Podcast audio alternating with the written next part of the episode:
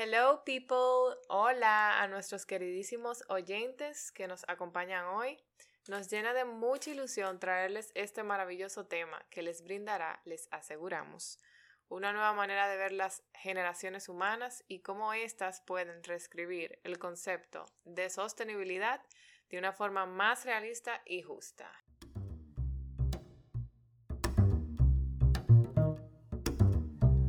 Las preguntas definitivamente han cambiado y con ellas también la manera en que conversamos sobre la realidad. Queremos explorar junto a ti las profundidades de nuestro hogar holístico, conformado por nuestro planeta, nuestro cuerpo, mente y espíritu. Te invitamos a girar en torno a las ideas de felicidad, equilibrio y sostenibilidad, desde la creatividad y el cuestionamiento profundo. Yo soy Edra. Hola, yo soy Elena. Hola, y de este lado Solange. Juntas hemos creado este espacio con la intención de aportar un granito de arena a nuestra sociedad. Y sabemos que no tenemos todas las respuestas, pero nos encantaría nutrirnos de tus ideas y experiencias para encontrarnos todos en el mismo eje.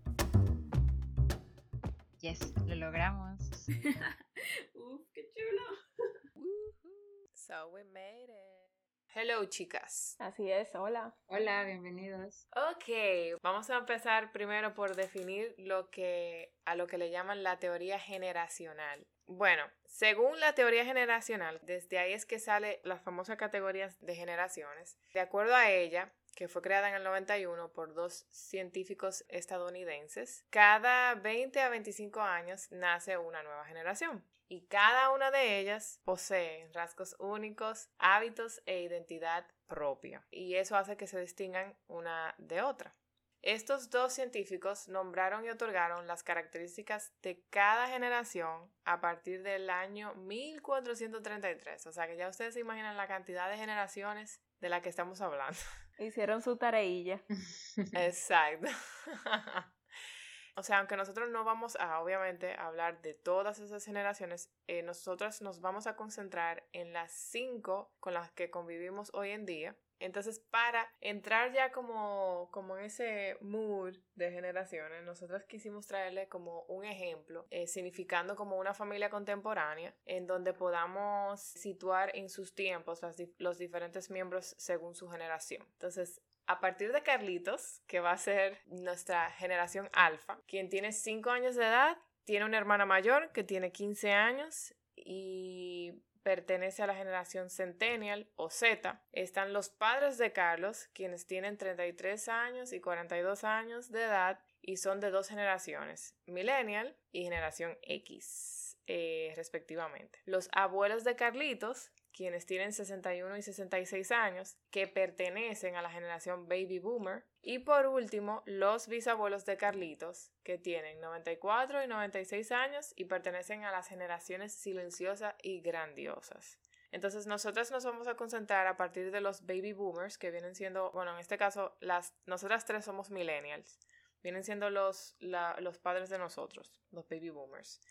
Ahora, según este escenario, nosotros les vamos a traer las, como algunos highlights de cada generación. Los baby boomers son los nacidos entre el año 1946 y el 1967. Y se llaman así porque son eh, los bebés que nacieron después de la Segunda Guerra Mundial, o sea, el boom, le llaman así por eso. Se conocen como patriotas, expertos en los quehaceres, tienen un espíritu de equipo y de colectivismo. Algunos dicen que disfrutan como de una salud envidiable, pero yo eso, yo lo diría más de la generación de nuestros abuelos que cuidaban un poquito más su alimentación. Sí, exacto. Los alimentos de, de esa generación venían con mucho menos, menos carga de químicos, quizás menos modificaciones genéticas, porque todavía era eh, en plan pionero. Y sí, obviamente me imagino que esa conexión con los frutos directos del campo tenían que, hacer que llevaran como un sistema inmune más robusto. Y probablemente también haya tenido algo que ver la cantidad como la ingesta en la dieta de aquella época con la de ahorita. Conforme va pasando el tiempo, también se ve cómo va aumentando ah, la ingesta calórica por parte de nosotros, de que cada vez comemos más, rebasamos como ese límite de que aunque estemos ya saciados, seguimos comiendo, ¿no? ya se volvió más por un placer que por una necesidad básica. Y yo creo que en esa época era todavía un poco más distinto porque hasta obtener los productos quizás no era ni tan sencillo.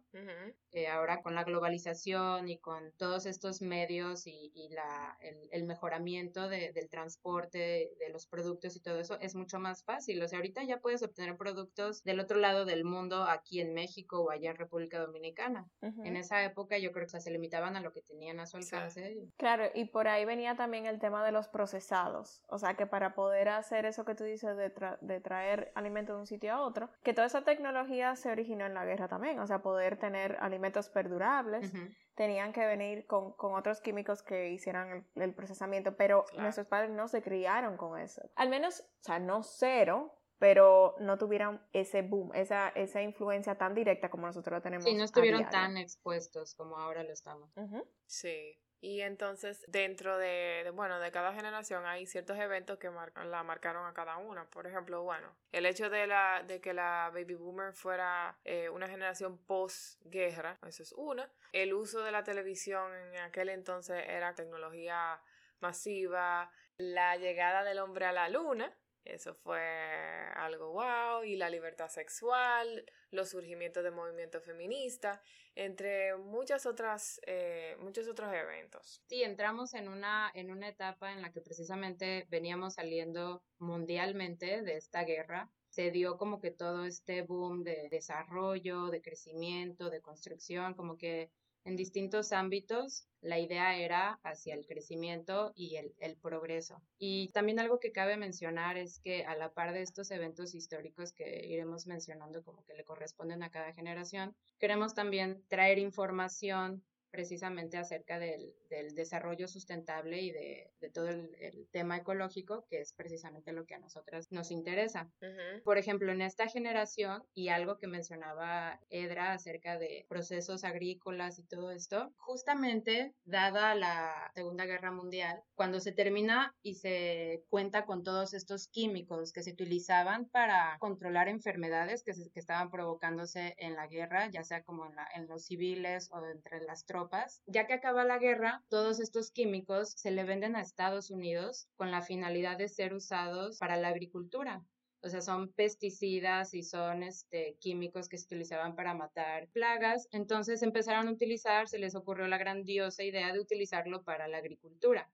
Entonces, uno de los primeros hechos históricos en el marco de la sostenibilidad lo lleva a cabo una bióloga de nombre Rachel Carson, ella hace un escrito, una obra que se llama Silent Spring, que precisamente como que lo que hizo fue atraer la atención de la gente acerca de un estudio que ella hizo de la repercusión que estaba teniendo el uso de todos estos pesticidas en la agricultura, eh, repercusiones en la salud, pero también en otras especies animales en las zonas donde se estaban utilizando, ¿no? En, los cultivos, en las zonas donde habían estos cultivos. Y ahora que tú mencionas eso, eh, me, me, recuerda al, al documental que vimos, que no sé si, nos, si los que nos están escuchando tuvieron la oportunidad de verlo, pero Kiss the Ground lo, lo, expone, o sea, ahí se ve clarito.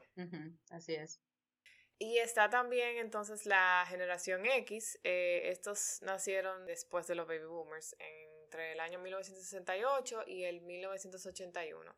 Esa generación se conoce también como generación Peter Pan, generación perdida y generación de la apatía. No lo decimos nosotras, just in case, simplemente eh, bajo las cosas que estuvimos hablando, investigando, encontramos estos términos. A pesar de que tiene esa denominación, fue una generación donde la mujer tomó papeles muy dominantes, el hombre tomó más rol activo sobre la crianza de los niños y la educación de los niños, o sea que hubo igualdad de géneros, o sea, donde, donde empezó a verse un poco más la igualdad de género. Las familias son más pequeñas, el rol de proveedores compartido. Dentro de algunos de los eventos que marcaron esta generación fue la llegada del Internet, pero fue como el uso exclusivo de las empresas.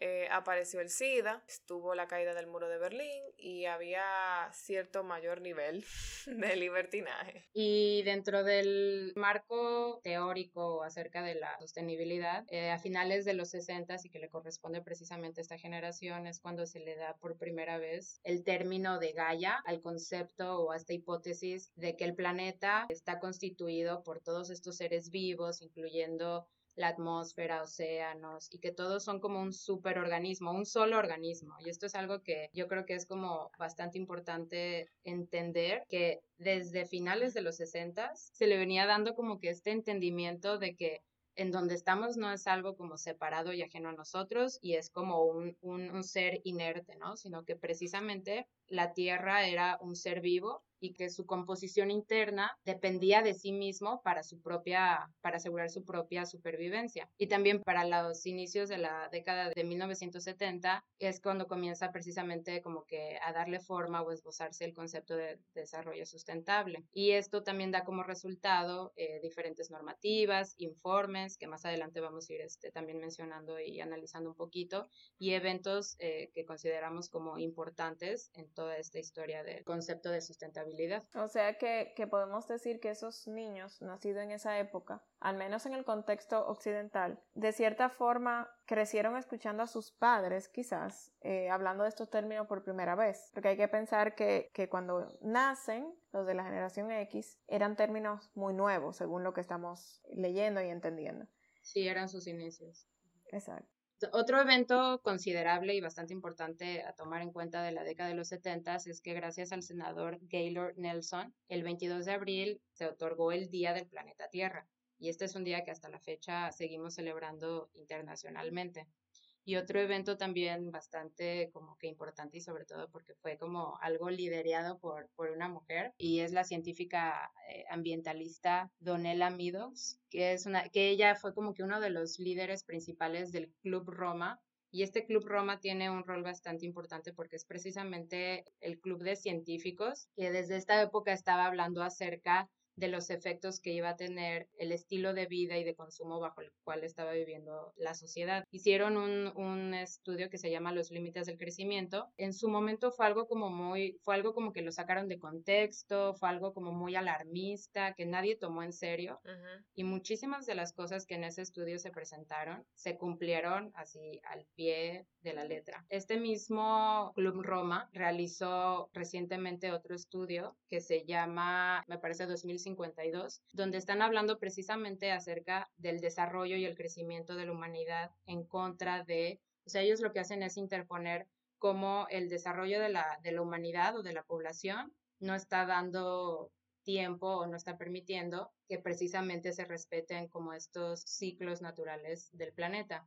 Entonces, ellos son los que formularon el concepto este que ya lo conocemos acerca de los dos grados centígrados que tenemos como límite que no deberíamos de rebasar, porque sabemos que una vez que se rebasen se va a volver una catástrofe. Son el, son el, mismo, el mismo equipo de científicos que hicieron esto.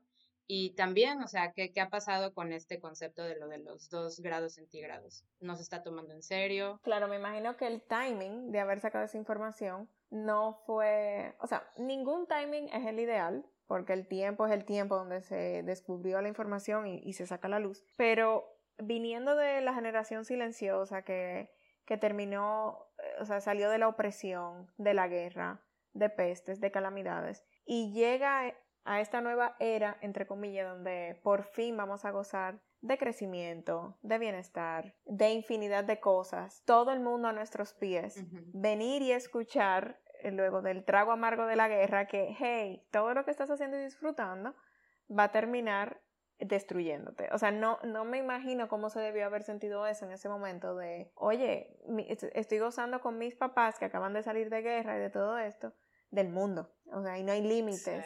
Sí. probablemente no era algo que querían escuchar, pero no deja de ser cierto, no deja de ser importante, nos tiene aquí donde estamos ahora, pero por eso también es importante entender la generación y ver cuál fue su contexto de, desarrollo y qué, qué, era lo que estaba pasando como en la psiqui del momento eh, en cada época para entender por qué se toman o no ciertas decisiones. Y de nuevo, este es contexto occidental, o sea, hay otras partes del mundo donde esto no hace sentido lo que estamos hablando y que estaban teniendo otras prácticas y otros manejos eh, en el ecosistema totalmente diferentes a estos. O sea, nos estamos basando en lo que nos atañe a nosotros. Exacto. Eh, entonces, luego viene, luego de la generación X, viene la generación Y o millennial, la más ápera. no mentira. Todas tienen sus encantos. Bueno, nosotros los millennials, nacidos entre 1982 y el 96, pertenecemos a la generación de las redes sociales. Según el Pew Research Center, nos definen por estas fechas los factores políticos, económicos y sociales. En ellos está incluido el, el ataque terrorista del 11 de septiembre, la gran recesión y la explosión del Internet. Más que las redes sociales, pienso que ahí fue el boom del Internet en nuestras manos, o sea, como el Internet eh, ya en la casa, el uso del día a día. Sí comenzaron las redes sociales como chats y, y tema de eso, pero no, no hubo tanto el boom sino hasta la generación siguiente, pero, pero definitivamente creo que la conectividad y el acceso a Internet fue lo que cambió. Cambió radicalmente la forma en que nos visualizamos como comunidad y como generación. Exacto, eh, marcó un antes y un después. En fin, sí, el Internet ya estaba en nuestras manos. Eh, yo recuerdo nosotras pequeñas usando dial-up y eh, bueno, y alta vista y no sé qué. En fin, a nosotros nos marcaron muchísimas cosas. Aparte de eso, estaba ya la tecnología 2G en los celulares, estaban los, los mini mensajes, eh, en aquel momento, en nuestra infancia y adolescencia, había guerra por petróleo, se disolvió la Unión Soviética, o sea que la geografía a partir de ese momento cambió para siempre. Que si los CD players y las únicas redes sociales que yo recuerdo, yo no sé si ustedes recuerdan otras, pero eran MySpace y High Five. No sé si había más, pero esas son las que yo recuerdo. No, yo siempre le llegaba tarde a todo ese tipo de cosas. Si ustedes no la conocían, yo no la conocía posiblemente. Eh, me imagino que con ese, bueno, me imagino no, lo vivimos, o sea, con el boom del Internet, de la tecnología en la mano, cualquier otro evento que estuviera sucediendo en el mundo, yo creo que era totalmente e-, eclipsado por la novedad tan grande que estamos viviendo. O sea, no, importa que me digan que la guerra del petróleo, o sea, en esa época, tanto como adulto que como niño, o sea, realmente vamos, vamos a pensarlo, no, no era relevante cuando tú tienes un aparato que te está conectando con una persona del otro lado del mundo al instante. No, no lo estoy justificando, obviamente, obviamente sí habían personas que estaban conectadas con esos temas y que para lo que era relevante y toda esa cosa, pero en cuanto a magnitud de impacto, por lo menos mediático, del día a día, de la comunicación coloquial, al final el Internet fue lo que se robó ahí el show. Totalmente, totalmente. Habían guerras en las casas por ese Internet, porque en aquel momento era dial-up y entonces interrumpía la llamada del teléfono y eso era un, lío en la casa. Habían guerras en las casas por ese tema. Eh, luego de nosotros viene la generación Z o Zoomers o Centennials, eh, que son los nacidos a partir de 1997 eh, hasta el 2013 más o menos. Esa generación marcó un avance para nosotros los millennials y se encuentra justamente antes de los alfa, los más pequeños. Dentro de esta generación vimos cómo las redes sociales tomaron auge. Eh, Facebook, Instagram y otras redes sociales. También los smartphones fueron como un boom. O sea, yo no conozco una persona, muy raro ver una persona ahora mismo que no tenga un smartphone. Hay personas que aparecen que no tienen, pero porque no le interesa, no le interesa depender tanto de, esa de la tecnología. Y bueno, el WhatsApp, que eso también, eso ha revolucionado la comunicación. Totalmente, totalmente. Aquí vemos cómo se acelera un poco la denominación o la, o la categorización de las generaciones, porque los cambios drásticos se suceden más cerca uno de otros. O sea, aquí no, desde que no había internet hasta el tema de redes sociales, pues fue realmente algo que hizo un, catalizador de cambio muy importante en las generaciones. Entonces, por eso surge la necesidad de nombrar esa intermedia antes de la alfa. Sí, porque aparte las cosas empiezan a suceder de una forma también como más acelerada. Exacto. Entonces, aquí queda como que un poquito al lado la parte de la, de la teoría generacional desde el marco de los 22, 25 años que debería existir entre cada generación, donde precisamente se da este como que el desarrollo y el crecimiento en, en, esa cantidad de tiempo, ¿no? Y aquí es en pocos años, es lo que estábamos precisamente analizando el otro día, de que en el, en el siglo XX existimos cuatro generaciones y precisamente vamos de acuerdo a esta separación de 25 años. Y a partir del siglo XXI llevamos 20 años y ya llevamos dos generaciones nuevas que de cierta forma exigen un poquito esta diferenciación porque en muchos aspectos ya empiezan a haber diferencias como muy marcadas que exigen precisamente que exista esta diferenciación. Tú sabes que yo, yo he escuchado muchos baby boomers decir, por ejemplo, una persona que tenga 18 años, ya de una vez le dice, ah, no, ese es un millennial. O, por ejemplo, la misma Greta, que tiene 17 años. No, que millennial, ellos no son millennial, no son, no son, o sea, son parte de, de donde nosotros nos hemos... O sea, del time frame. Nutrido, la, exacto, pero, pero sí hay algo que nos marca diferencia entre nosotros en estas dos generaciones. Definitivamente sí, vale la pena hacer la distinción, eh, sobre todo porque el comportamiento de un individuo que nació en la era análoga y hizo la transición a la digital versus una que naciera directamente en la era digital, no va a ser la misma. O sea, no, no es posible que sea la misma conducta. Y por ahí entonces lo que Elena decía, que es sumamente acelerado el cambio entre décadas, algo que antes ni soñar. Entonces, finalmente, eh, vamos por la generación alfa, que son los más pequeños. Nacieron después del 2013 hasta la actualidad. Hasta el momento no se ha no se ha dividido y ni, no, se ha denominado ninguna otra generación.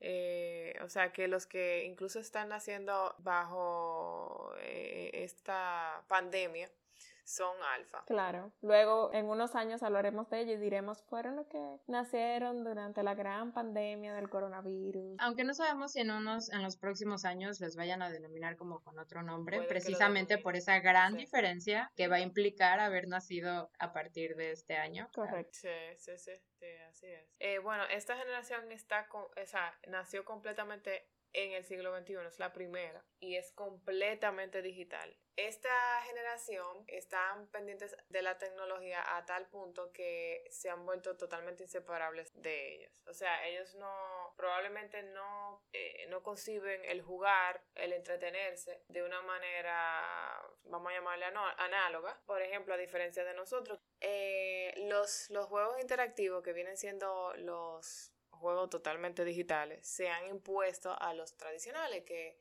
eh, nosotros como millennials sí tuvimos esa oportunidad de ver juegos que eran un poquito más afianzados a lo que era lo análogo. Pero eso hace que esta generación tenga menos espacio para la lectura, tenga menos eh, espacio para las relaciones sociales la escritura, porque se sumergen demasiado en un mundo que no es el mundo real.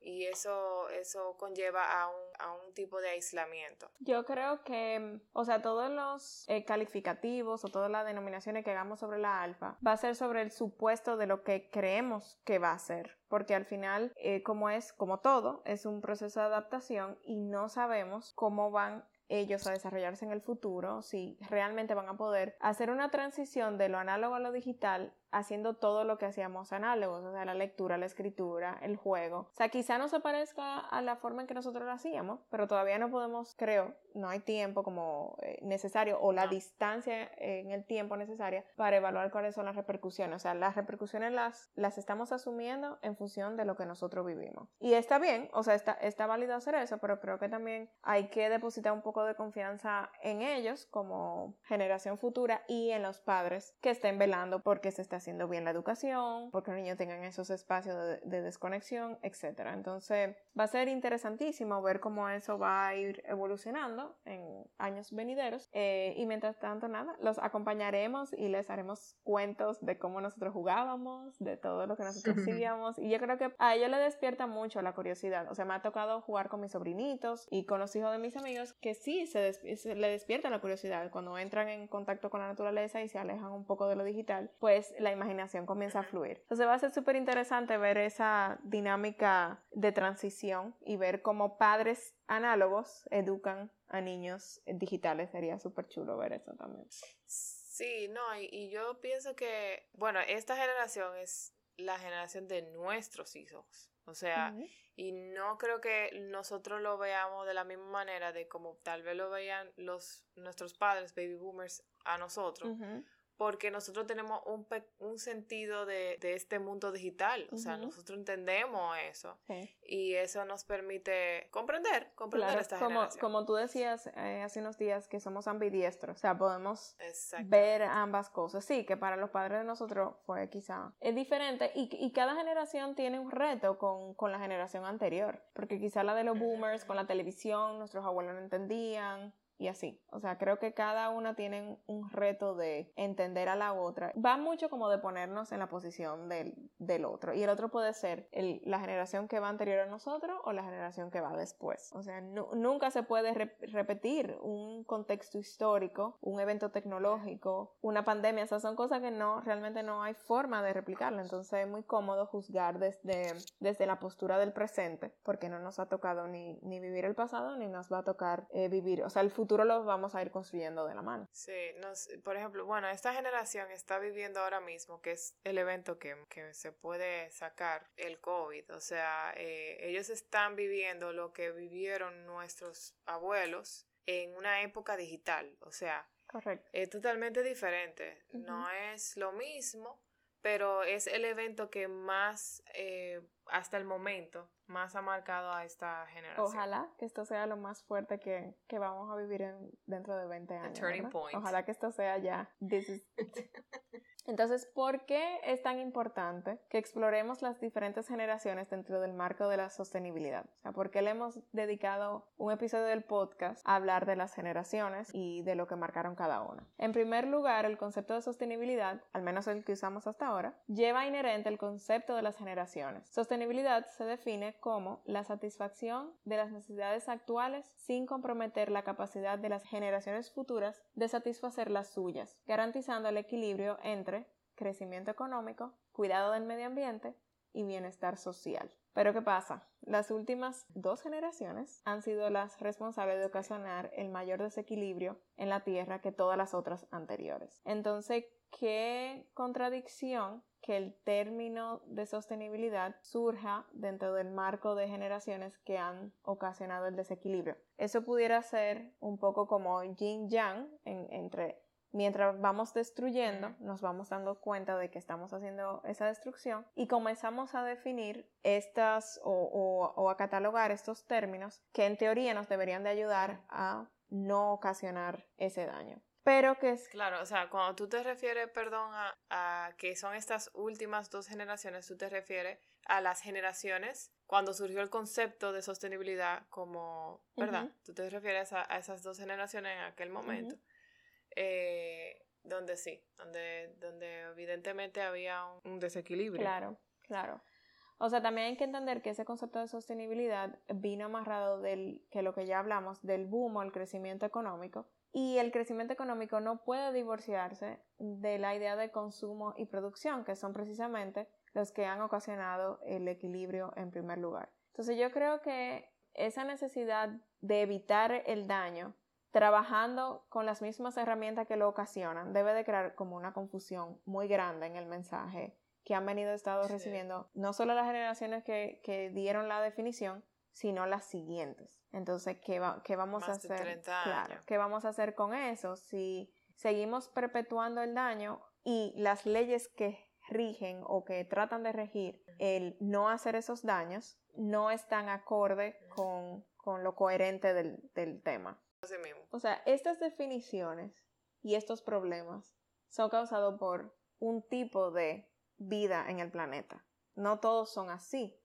O sea, no podemos tampoco ponernos la banderita o el trofeo de que nos inventamos el concepto de sostenibilidad cuando ni siquiera lo estamos aplicando. Lo primero es que no nos inventamos el concepto de sostenibilidad. O sea, hace siglos, indios iroqueses, que son del, del norte de Estados Unidos, en su constitución oral tienen integrado el concepto de sostenibilidad intergeneracional, que se expresa mediante el criterio de la séptima generación. Y ellos dicen que deben de tener en cuenta las repercusiones de sus actos en la séptima generación que caminará tras sus pasos, es decir, en los tataranietos de sus bisnietos. O sea, hay pueblos que desde y ese es uno, o sea, hay otros en África, hay pueblos originarios que tienen inherente el concepto de la sostenibilidad porque no se imaginan viviendo de otra forma en el contexto planetario.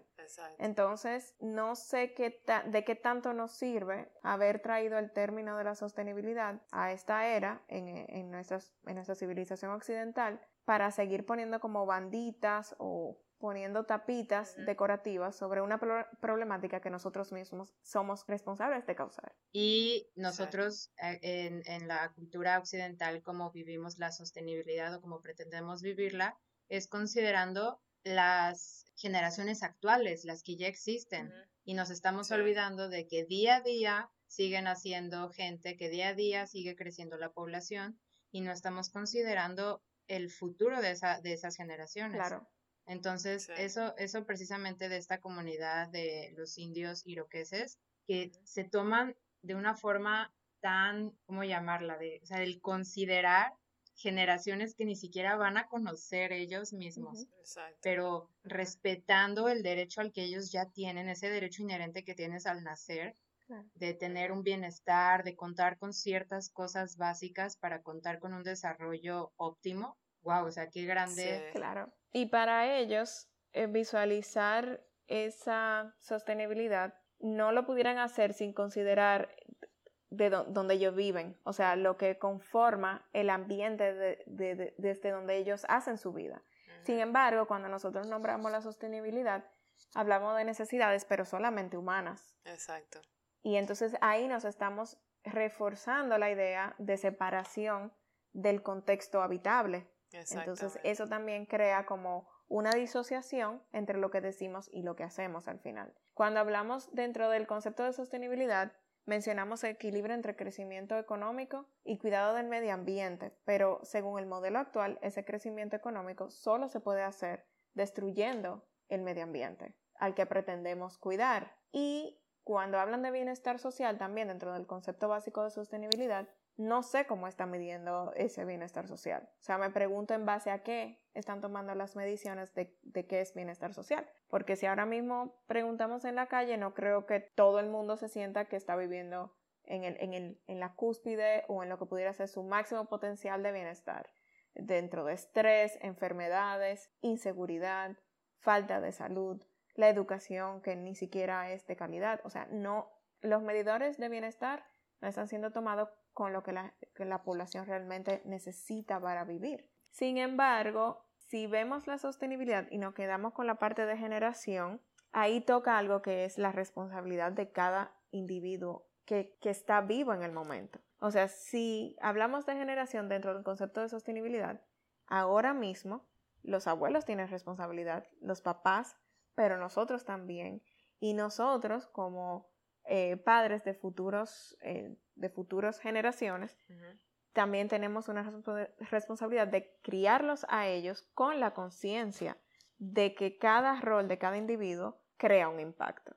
Entonces, eso también es súper importante de ver el tema de las generaciones adjudicado a la sostenibilidad a lo largo del tiempo, o sea, desde su inicio hasta su final. Como dijo Elena, si hay generaciones que no podemos conocer, pero sabemos que van a existir o queremos que existan, ¿por qué no le damos la importancia desde ahora? ¿Por qué tenemos que dejarlo a que el mañana se ocupe del pasado mañana? Si ya de por sí tenemos datos suficientes de cómo se deberían hacer las cosas de forma correcta para que todas las generaciones, aun la que no conozcamos, gocen de una vida digna y en completo bienestar. Sí, estos iroqueses miraban por lo menos 140 años desde donde ellos estaban, o sea, eso es mucho. Y, y entonces ponerse en esa posición, en la, en la, en la de ellos, de realmente sentirse responsable por, por, e, por, e, todo, por esos años que no van a ver. O sea, ahí hay un tema también y que luego lo hablaremos en otro, en otro episodio. Hay un tema místico también ahí. Claro, de amor, de amor incondicional que se traduce hasta aquello que tú no puedes ver, que tú no puedes tocar y que tú nunca vas a conocer. Al final es, es yo creo que es el amor verdadero a nosotros mismos como como especie. Exactamente. O sea, muchas veces nos estamos eh, diciendo que somos la peor especie que existe, que no sé qué. Y perpetuar ese, ese rechazo y ese odio hace que no le tengamos amor a las generaciones futuras. O sea, primero, como todo, comienza desde uno, desde nosotros. Y si nos amamos, definitivamente vamos a comenzar a amar a aquello que no conocemos, pero sabemos que sienten, que padecen, que sueñan y que quieren amar igual que nosotros al final. Y que tienen el mismo derecho, ¿no? Que tienen el mismo derecho que nosotros tuvimos desde el momento en el que llegamos a este planeta hasta el momento en el que nos vamos a ir. O sea, es un derecho ahora sí que eh, universal el tener acceso precisamente a todo esto que constituye tu bienestar y que nosotros por eh, de estar disfrutando como de ciertos placeres efímeros y de cierta ligereza la vida y que nos estemos como que con tanta libertad consumiendo parte de lo que a ellos ya les corresponde, porque, por ejemplo, dices, los iroqueses toman en cuenta las generaciones y proyectan a 140 años. A nosotros, desgraciadamente, como estamos actualmente, no podemos darnos el lujo ni siquiera de aquí a 100 años, las condiciones van a ser paupérrimas.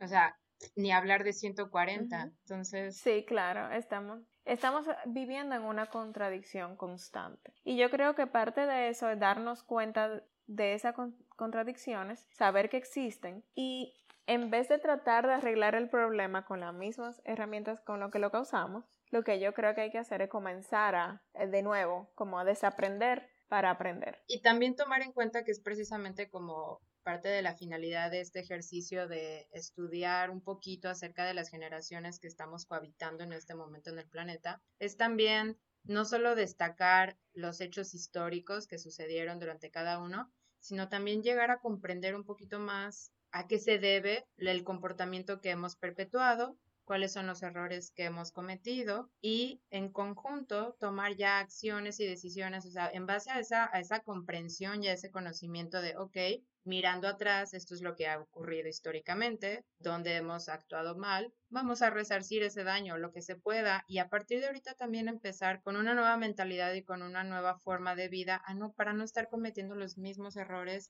que se han estado tomando tan a la ligera generación tras generación, precisamente dejando la responsabilidad a, quien le, le, corresponde al que sigue, ¿no? Porque pues yo físicamente ya no voy a estar aquí, entonces es esta postura egoísta de ojos que no ven, corazón que no siente o de qué se claro, egoísta y auto, autodestructiva. Y como decimos, esa autodestrucción refleja el poco amor, y esto está súper trillado, pero la verdad, sea, el poco amor que no tenemos a nosotros mismos. Entonces, desmontarnos un poco de ese, de ese rechazo hacia nosotros, quizá como perpetuadores del daño, no sé qué, y, bajarnos al, del pedestal de que lo controlo y que lo sé todo, y ponernos en una posición desde la humildad que va definitivamente amarrada al amor, yo creo que nos pudiera dar una brecha de acción muchísimo más amplia. O sea, creo que podemos encontrar diálogos más ricos en ideas aplicables realistas. O sea, porque ideas tenemos, o sea, ya tenemos mil esquemas, tenemos mil documentos, mil reportes, mil formas de arreglar esto, pero por alguna razón no, no, no lo ponemos en acción.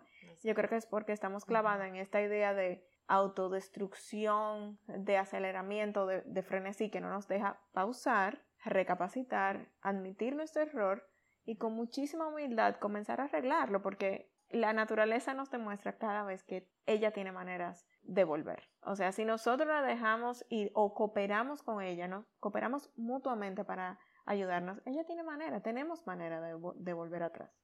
Entonces, qué lindo ser la generación que viva, como todas las generaciones que existen ahora mismo, se unen y se ponen de acuerdo y dejan las armas y dejan las guerras y nos ponemos a arreglar la casa nuestra casita. Exacto. Y la idea tampoco es como buscar culpables y señalarlos y quedarnos en estancados en ese sentimiento de, de uno señalando y el otro sintiéndose con la culpa, ¿no? Porque pues al fin y al cabo todos tenemos cierta responsabilidad, entonces compartamos esa responsabilidad y también compartamos como que el actuar. Necesitamos como generarnos una nueva brújula moral guiados con la justicia, guiados con la dignidad de precisamente trabajar como en conjunto por nuestra comunidad y por las demás especies, como ya lo hemos repetido tantas veces. Si nos comprendemos y nos entendemos y nos amamos como uno mismo, ¿por qué no habríamos de cuidar de nosotros mismos ahora y en el futuro venidero. Que a pesar de que este tema fue duro para nosotros haberlo analizado y estudiado, duro porque nos pone en evidencia la mucha responsabilidad que tenemos en lo que está pasando, no quisimos quedarnos como en ese sentimiento de, de derrota y como de desesperanza. Entonces quisimos, inspirados en los iroqueses, redefinir el término de sostenibilidad. Entonces trajimos el término de sostenibilidad intergeneracional y lo definimos de la siguiente manera.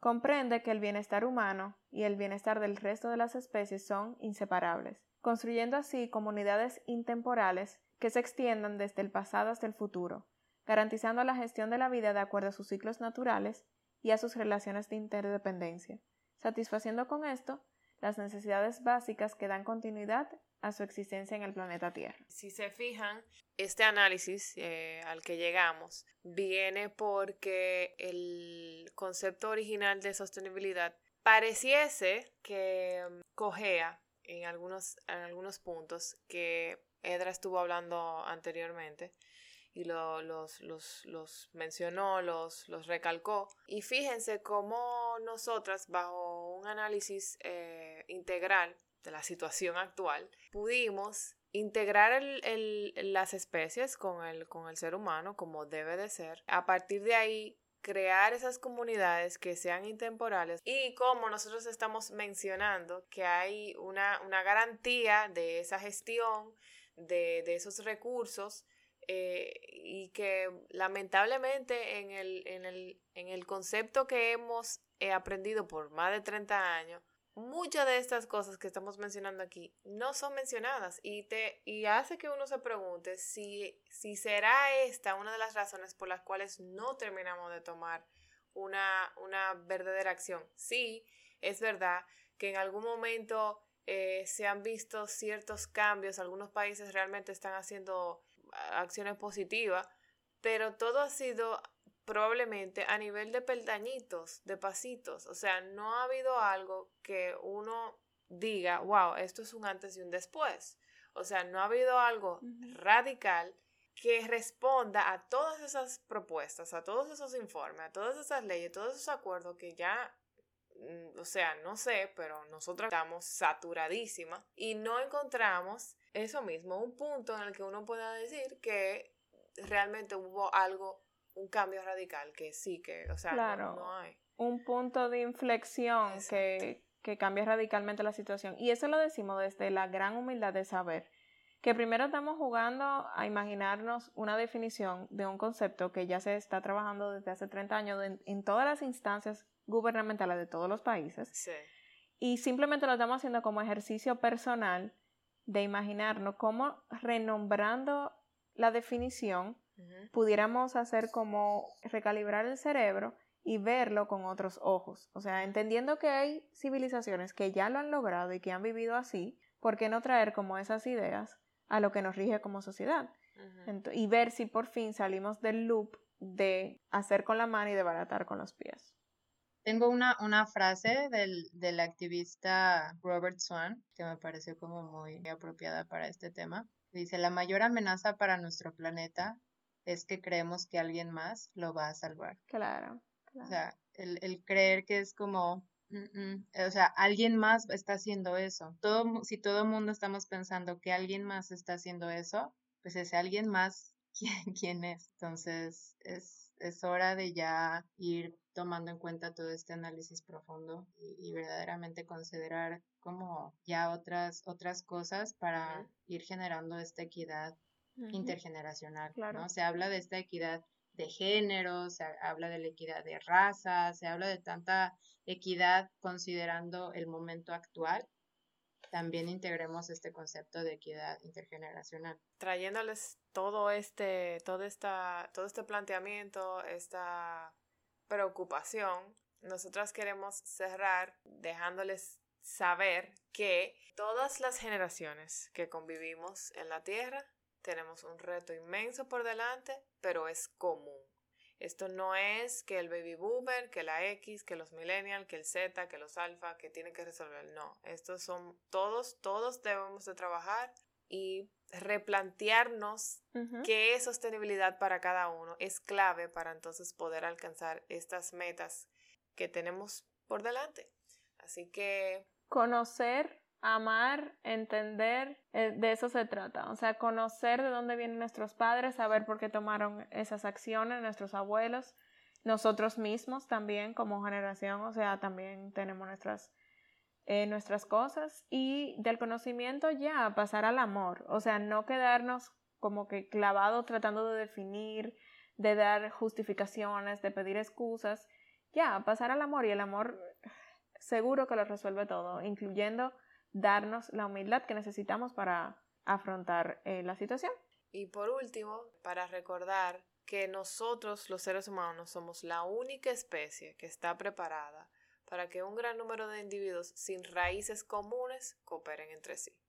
Así que eso último, recuérdenlo, tenganlo muy presente y nosotras esperamos que, este episodio que le, que le traímos el día de hoy les haya gustado, les haya traído cuestionantes y sobre todo le, les haya hecho reflexionar sobre cómo estamos actuando como individuos, sobre qué realmente es la sostenibilidad para cada uno y cómo la vamos a replantear para, para que todos podamos eh, luchar por, esta, por este, este reto que, que nos toca. Gracias a todos los que estuvieron acompañándonos en el día de hoy por escucharnos. Esperamos que haya sido de mucho provecho y por favor recuerden dejarnos sus comentarios o sus preguntas a nuestras cuentas de Twitter y de Instagram. Nos pueden encontrar como en el mismo eje underscore podcast o en el mismo eje y a nuestro correo en el mismo eje podcast arroba gmail.com.